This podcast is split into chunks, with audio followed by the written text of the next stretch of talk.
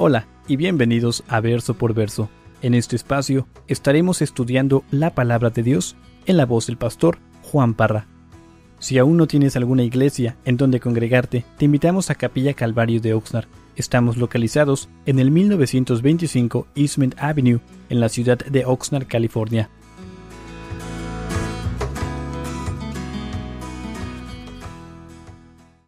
Como acabo de mencionar, iniciamos este capítulo hace dos semanas.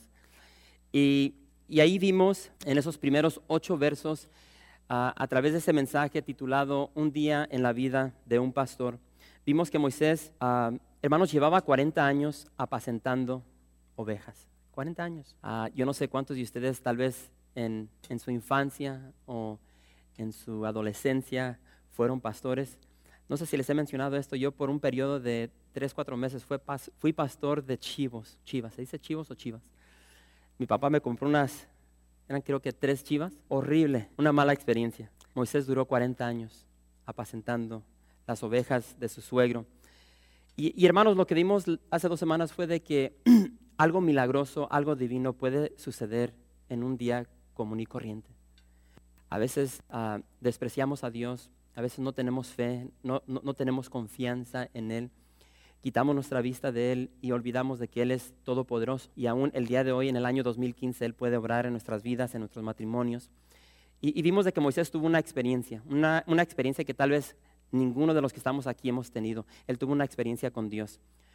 Eh, él se encontró con una zarza y esta zarza ardió, pero no se consumía. Y Dios estaba en esta zarza. Y vimos de que Moisés, al ver esto, Dios logró lo que él quería. Él, Dios logró tener la total atención de Moisés. Y hablamos hace dos semanas de que muchas veces llegamos a la iglesia y no estamos, aunque estamos aquí, no estamos aquí. Dios no tiene nuestra atención. A veces estamos aquí sentados y nuestro cuerpo está aquí, pero nuestra mente está en otro lugar. Y, y vimos de que Dios obtuvo la, completa atención de Dios, ah, de Moisés, perdón, y, Dios le recordó a Moisés de que, de que Él es fiel Nunca olvidemos eso de que Dios es fiel. Dios no cambia. Y, le recuerda a Moisés y le dice, Moisés, yo soy fiel, quiero que recuerdes esto. Quiero que recuerdes de que yo, yo veo lo que le pasa a mi pueblo. Yo escucho el clamor de mi pueblo. Yo siento la aflicción de mi pueblo. Y vimos de que Dios no es indiferente a lo que nosotros padecemos. Y es tan fácil para nosotros vivir la vida, sufrir, uh, y pensar que Dios se ha olvidado de nosotros. Y, no es así. Dios está siempre presente. Su amor es activo. Vimos de que Dios, yo no sé cuántos de ustedes han estudiado la filosofía de, los dioses greco-romanos. Y, Dios es muy distinto a los dioses que conocemos de este mundo, estos dioses falsos, dioses de la filosofía. Este Dios que tú y yo conocemos, hermanos, este Dios desciende, desciende a nuestro nivel. Y su amor es activo para con nosotros Ah, su amor lo hace bajar y ayudarnos, librarnos de las dificultades que llegan a nuestras vidas. Entonces, es lo que vamos a continuar viendo en esta, en esta tarde. Dice así el verso 9. Éxodo capítulo 3, verso 9 dice, el clamor, pues, de los hijos de Israel ha venido delante de mí. Y también he visto la opresión con que los egipcios los oprimen. Ven, por tanto, ahora, y te enviaré a Faraón para que saques de Egipto a mi pueblo, los hijos de Israel. Y, hermanos, una vez más, vemos esa cercanía de parte de Dios, esa cercanía hacia sus hijos.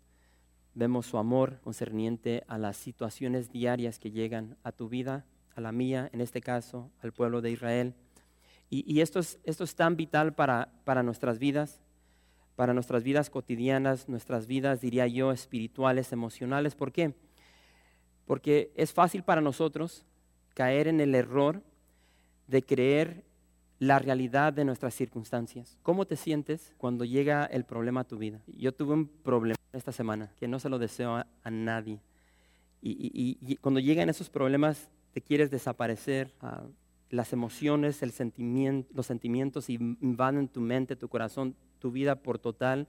Y no puedes pensar claramente.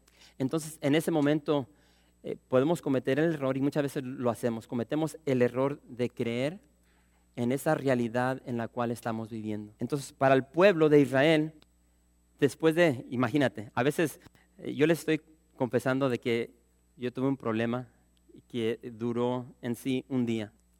El pueblo de Israel ha estado esclavizado por cientos de años, cientos de años. Y ellos ahora creen de que Dios los ha olvidado, de que Dios los ha abandonado. Su aflicción, su dolor, su esclavitud, para ellos fue más real que Dios. Pero como estamos viendo, no fue así. Dios estuvo allí. Dios siempre estuvo presente, activo. Dios siempre estuvo con su pueblo. Y ahora me encanta el verso 10 porque, porque vemos lo que marca la diferencia en un líder.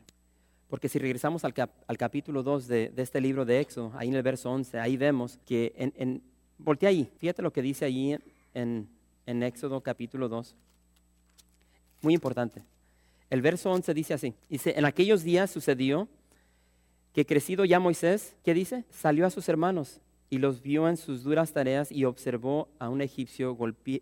Bueno, el punto que quiero que veamos es de que Moisés, ya crecido, salió a sus hermanos. Cuando todo esto inició, en el capítulo 2, Moisés salió. Moisés fue el que inició en su corazón esta liberación del pueblo de Israel. Y ahora vemos aquí en el verso 10 este, del capítulo 3, de que ya no es Moisés saliendo a su pueblo, ahora es Dios enviándolo. Hay una gran diferencia.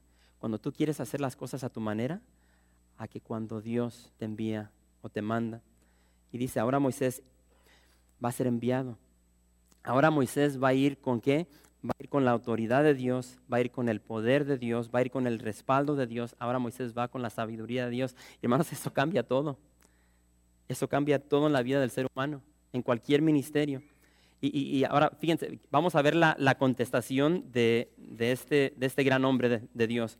Verso 11 dice, entonces Moisés respondió a Dios, clásico, dice, ¿quién soy yo para que vaya a Faraón y saque de Egipto a los hijos de Israel? Y él respondió, ve, porque yo estaré contigo.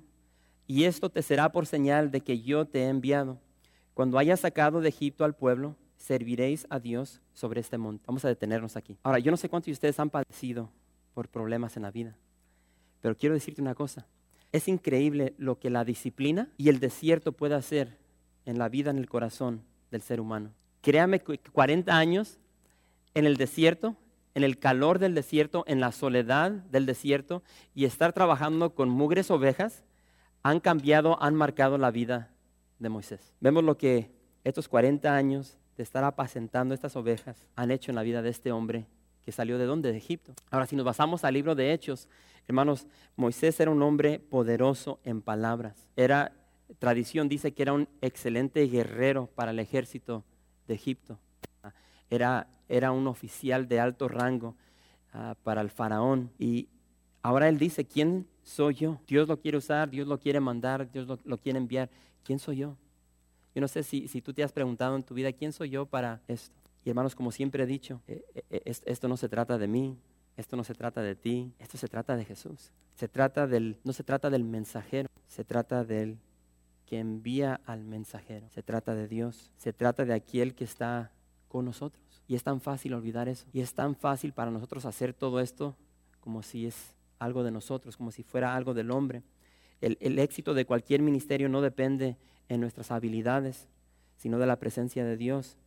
El éxito en tu vida, el éxito en tu vida matrimonial, el éxito en tu vida familiar, ah, no va a depender de ti, sino de Dios. Nunca olvidemos eso. Y años más tarde, me encanta porque esto, esto va a continuar. Y ahora va- vamos a llegar a un punto donde Moisés va a dejar de ser el líder de Israel y ahora va a dejar el, el puesto Moisés y va a entrar Josué. Y, y quiero que veas lo que Dios le dice a Josué. Entonces ve conmigo a Josué capítulo 1. Josué capítulo 1, el verso 5. Josué 1, verso 5 dice, recuerden, es Dios hablando a Josué. Y Dios le dice, Josué, nadie te podrá hacer frente en todos los días de tu vida. Dice, como estuve con Moisés, estaré contigo. No te dejaré ni te desampararé. Hermanos, esa es la clave. Si Dios con nosotros, ¿quién contra nosotros? Y me encanta porque Jesús dijo en el libro de San Juan, separados de mí, nada podréis hacer. La presencia activa de Dios. Y hermanos, re- regresando a la zarza, la zarza era una increíble señal milagrosa, pero repito, hermanos, esto no se trata, e- es tan fácil para nosotros, y, y en especial si tú tienes un trasfondo pentecostal como yo, donde eh, éramos parte de iglesias que se mueven en la emoción, en lo milagroso. Hermanos, esto no se trata de demostraciones externas, sino simplemente en la fe de Moisés. En la fe de Moisés de creer de que Dios estaba con él. Eh, si, tú, puedes, si tú puedes envolver tu mente en eso y, vivir tu vida consciente de que Dios está contigo, hermano, hermana, tu vida va a cambiar. Lamentablemente, a veces el temor, la depresión, la duda inunda nuestras vidas. ¿Por qué? Porque no creemos de que Dios está con nosotros. Fíjate lo que, vamos a leer unos versos aquí rapidito. Éxodo 33. Éxodo 33 dice de la siguiente manera.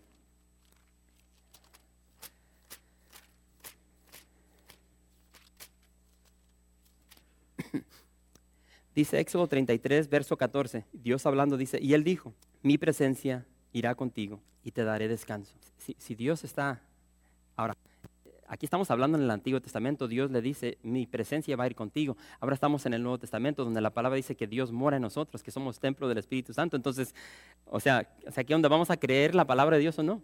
Entonces, vemos esta importancia de creer de que Dios está en nuestras vidas. Si nos adelantamos a Mateo 18, Mateo 18 dice lo siguiente. Mateo 18 dice, en el verso, en el verso 20, dice, porque donde están dos o tres congregados en mi nombre, quiero que todos saben lo demás. Ahora, aquí estamos en esta noche que unas 100 personas. Ahora, si este verso es verdad, entonces Dios está aquí. Ahora, nos podemos ir a a los escritos de Pablo, donde Pablo, repito, dice que tú y yo somos el templo del Espíritu Santo que mora en nosotros. Entonces, en sí ya no hay necesidad de que haya dos o tres personas, porque ya somos templos, Dios está en nosotros. ¿Lo creemos o no?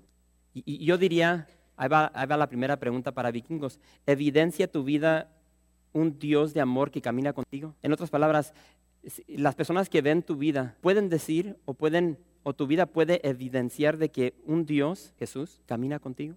Hermanos, el propósito de Dios de liberar a su pueblo Israel era para que le sirviera, para que le sirviera, para que le adorara.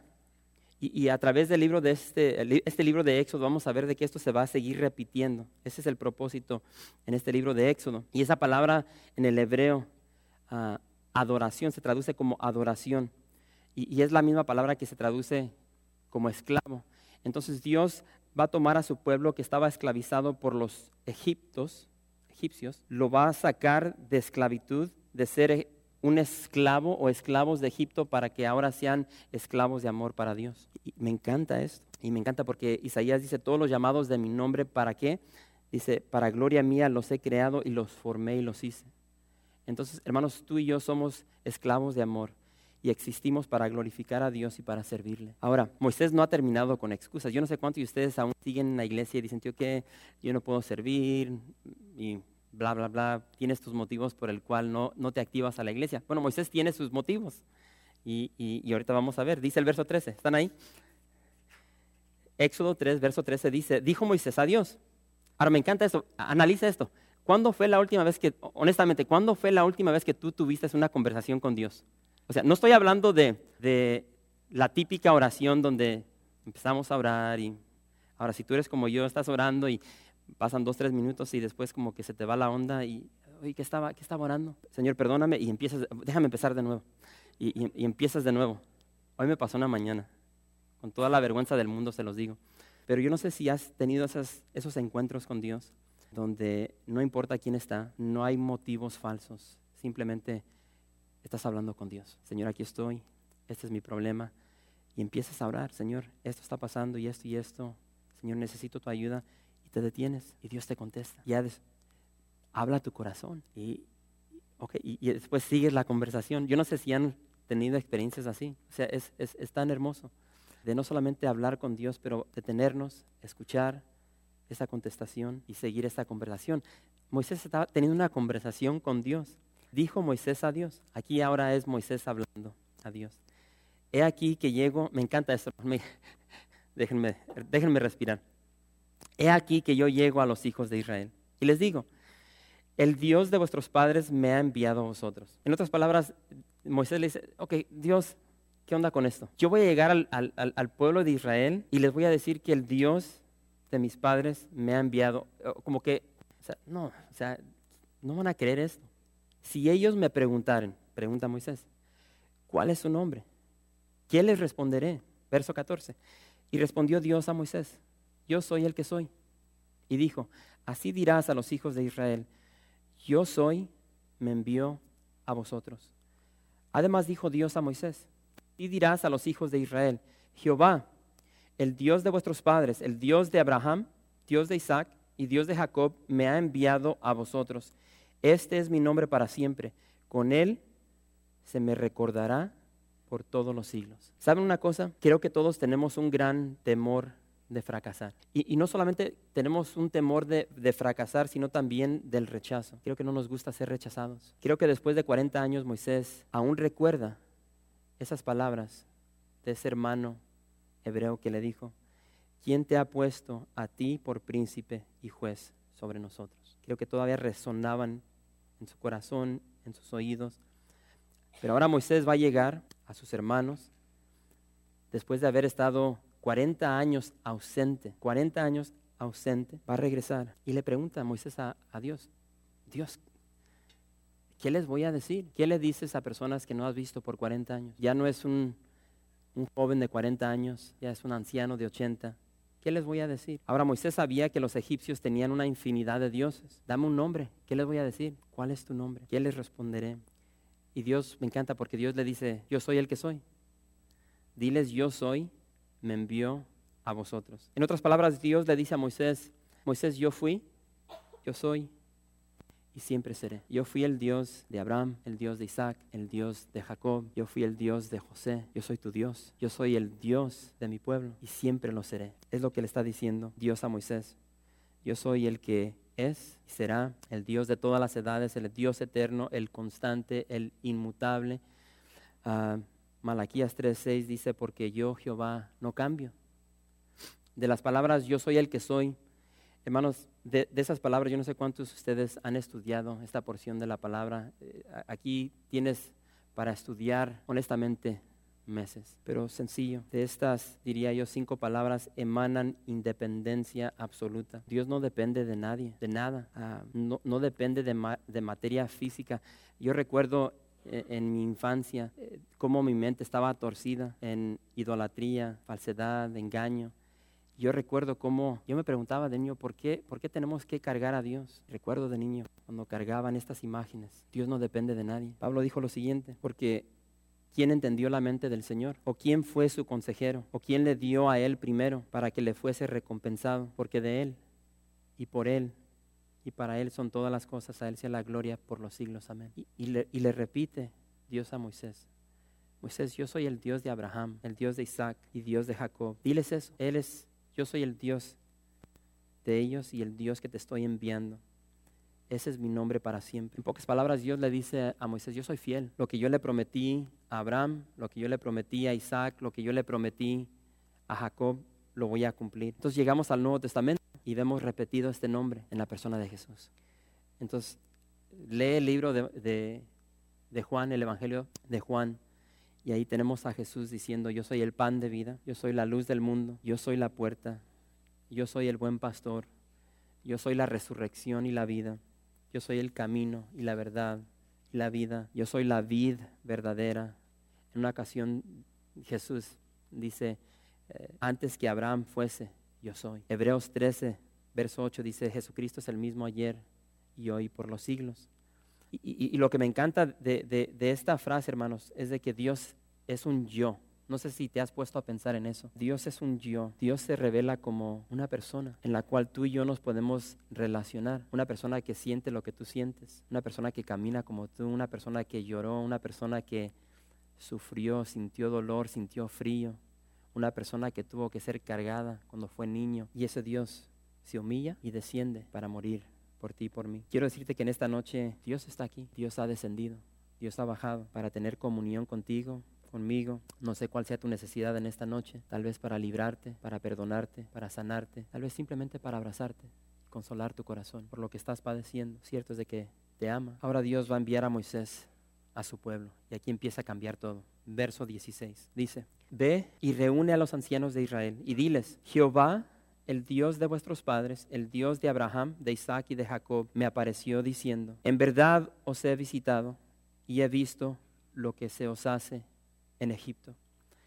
Y he dicho, yo sacaré de la aflicción de Egipto a la tierra del cananeo, del eteo, del amorreo, del fereceo, del ebeo y del jebuseo, a una tierra que fluye leche y miel. Y oirán tu voz, e irás tú y los ancianos de Israel al rey de Egipto, y le diréis, Jehová el Dios de los hebreos nos ha encontrado. Por tanto, nosotros iremos ahora camino de tres días por el desierto para que ofrezcamos sacrificios a Jehová nuestro Dios.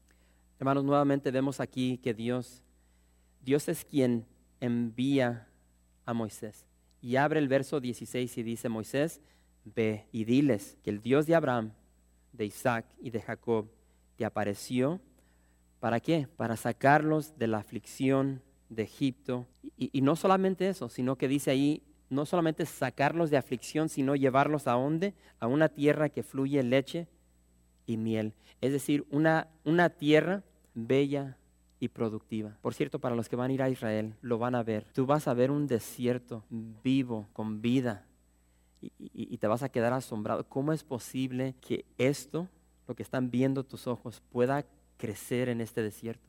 Dios es fiel. Ahora para Moisés cualquier temor de rechazo, cualquier temor que él hubiese tenido, ya no está ahí. Él, él quedó sanado, aliviado con las palabras que le da Dios. Dios le dice a Moisés, yo los sacaré. Dice, yo los sacaré. Y aparte de eso le, le, le, dice, le dice Dios, y Moisés van a oír tu voz. Yo no sé cuántos de ustedes han, han compartido su fe, han compartido la palabra y, y, honestamente cuando tú te paras detrás de un púlpito te dan muchos nervios. ¿Cuántos de ustedes han compartido anhelando que la persona con la que estás hablando o con las personas que te, les estás comunicando algo, que escucharan lo que tú les estás diciendo? O sea, es, es tan horrible estar aquí al frente y, y, estás platicando, estás compartiendo y personas están durmiendo o personas no están poniendo atención. No estoy hablando de aquí, pero cuando... Oh, o, tal vez estás compartiendo con una persona el trabajo.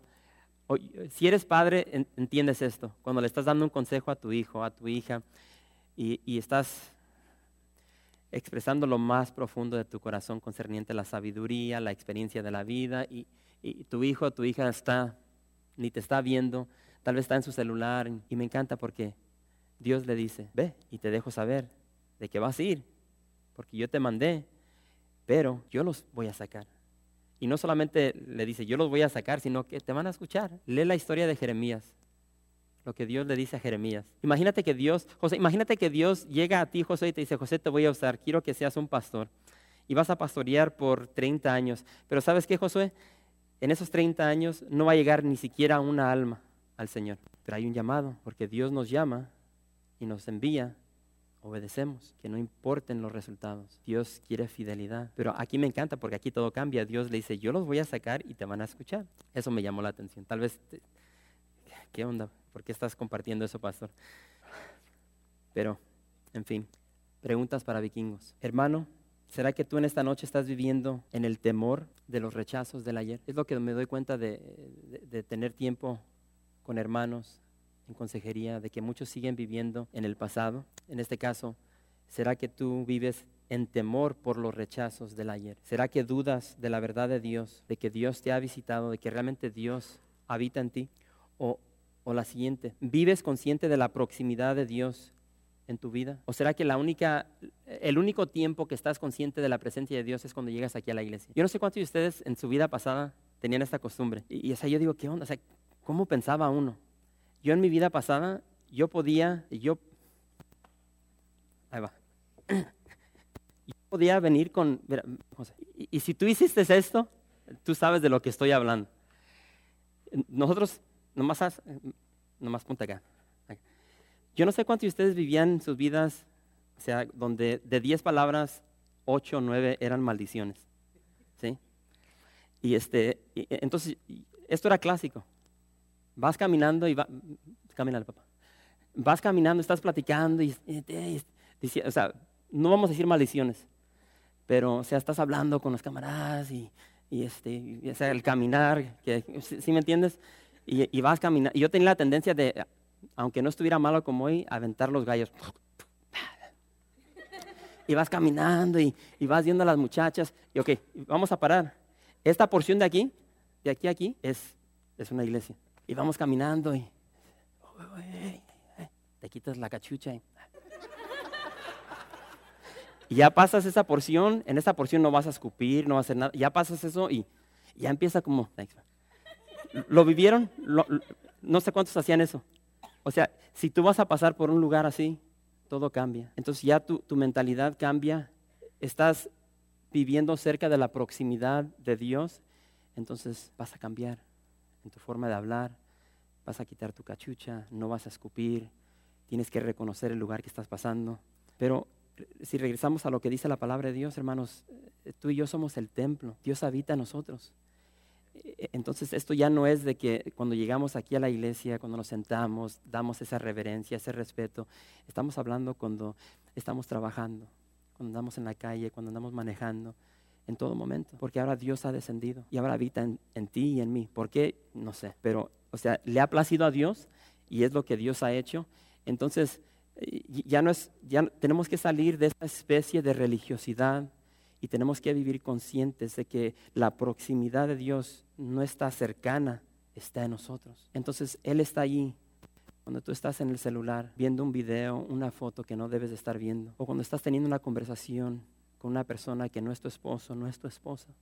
Puede que tu esposa o tu esposo no esté allí, pero ahí está Dios. Vivir conscientes de que Dios está cerca de nosotros. ¿Qué te ha encomendado Dios hacer?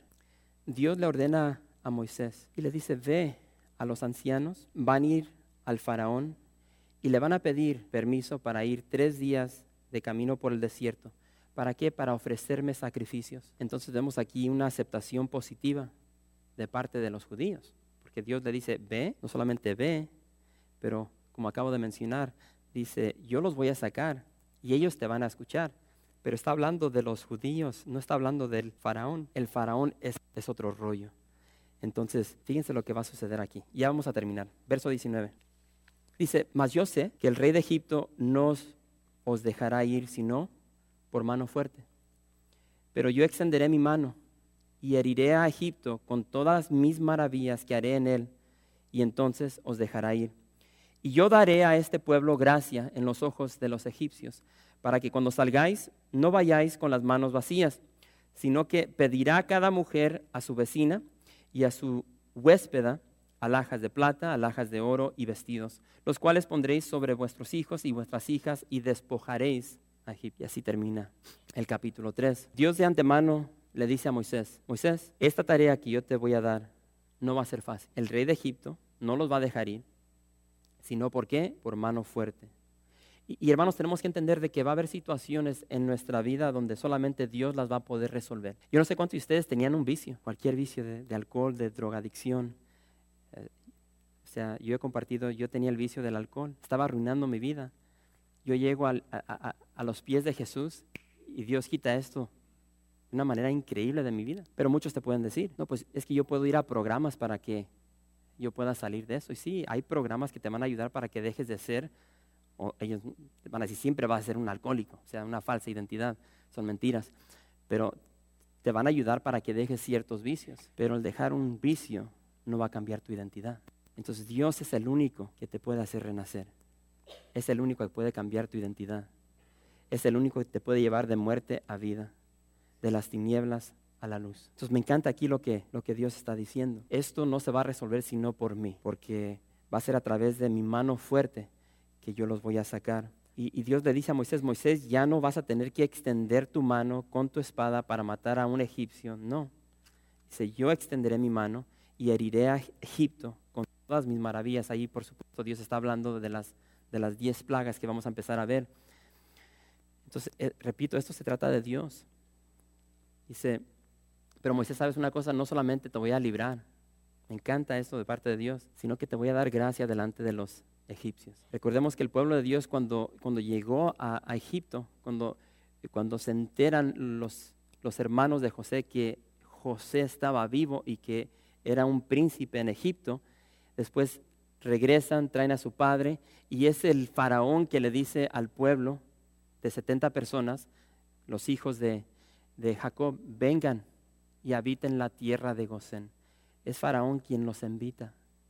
Y estando allí invitados de parte del faraón, ahora ellos son traicionados y son esclavizados. Entonces Dios dice, yo los voy a recompensar por eso. Y dice, ustedes pidan porque van a recibir. Cuando salgan, porque recuerden, van a salir, yo los voy a sacar y cuando salgan van a recibir, van a recibir alhajas de plata, alhajas de oro, vestidos para ustedes, para sus hijos. Y ustedes van a despojar a Egipto. Hermanos, cuando salga Israel, Israel va a salir libre, pero también va a salir en victoria, con muchas riquezas de Egipto. Ahora, en esta noche, sabes, Dios quiere que salgas diferente de cómo entraste. Dios quiere que salgas diferente. Dios quiere que salgas libre y victorioso. Y, lo cierto es de que no importa ah, en esta noche, no importa quién tú eres. O sea, si eres, si eres de esos cristianos que dicen que, o sea, esto se trata de ti, trata de borrar esa mentira. Esto no se trata de ti, esto se trata de Jesús. Esto no es de que, pues, ¿quién soy yo? No, la pregunta clave es, ¿quién es Dios? Y cuando cambiamos de esa mentalidad, hermanos, nuestras vidas van a cambiar, nuestros ministerios van a cambiar, nuestras familias, nuestros matrimonios. Esto lo que, lo que importa aquí es de quién está contigo.